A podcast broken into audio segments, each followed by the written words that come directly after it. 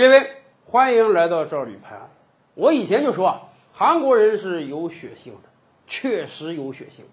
当日韩矛盾加深的时候，日本打经济战，掐住你的七寸，不给你供原料。经济上，韩国确实是没有什么反扑的能力，毕竟是韩国要从日本进口东西，而日本并不需要非从韩国进口东西，所以啊，韩国就要把战场从经济引向政治和军事。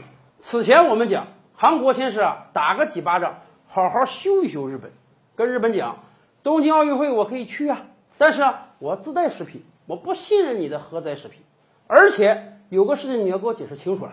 你国内存了上百万吨的核废水，听说你要排到大海中，这是绝对不行的。你到底决定怎么处理这个废水？你要告诉我清楚。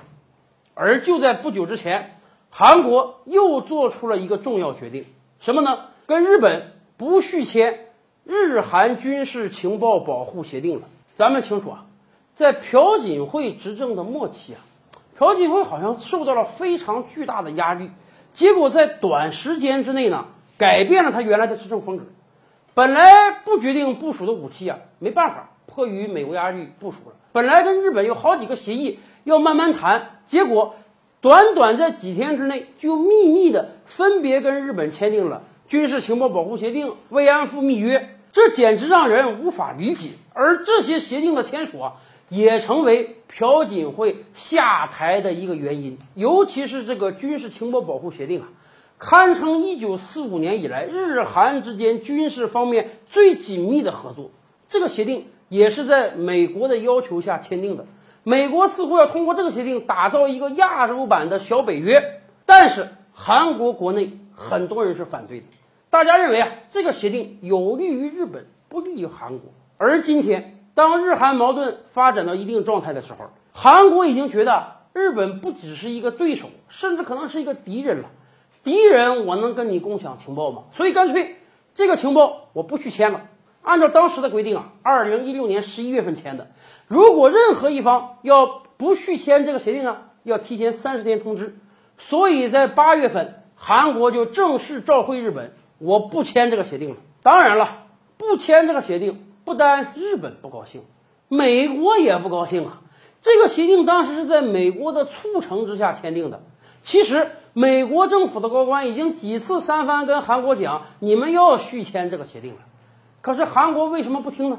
原因很简单，两个月了，日本要断供韩国材料两个月了。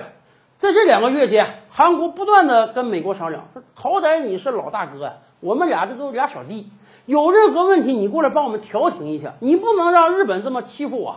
那么美国过来帮忙了吗？美国过来了，美国派高官到韩国、到日本走了一趟。只不过像我们以往说的那样，美国呢真是吃了原告吃被告。美国跟韩国人讲，先不忙调停的事儿，先谈一谈驻韩美军费用上涨的事儿。原来不是接近十亿美元吗？现在我们要调到五十亿美元。也就是说，这是趁你病要你命啊！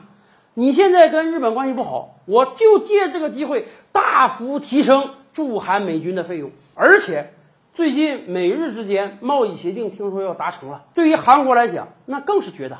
美国是不是借由日韩矛盾分别各个击破，从日韩身上捞到更多的好处啊？所以韩国政府才生气啊！凭什么我只有付出没有回报？凭什么我遇到危难了你不过来帮忙，还多跟我要钱？那么干脆你喜欢的这个协定我就不跟他签了。长久以来啊，我们清楚，韩国呢真是美国的小老弟啊，美国指东，韩国不敢往西。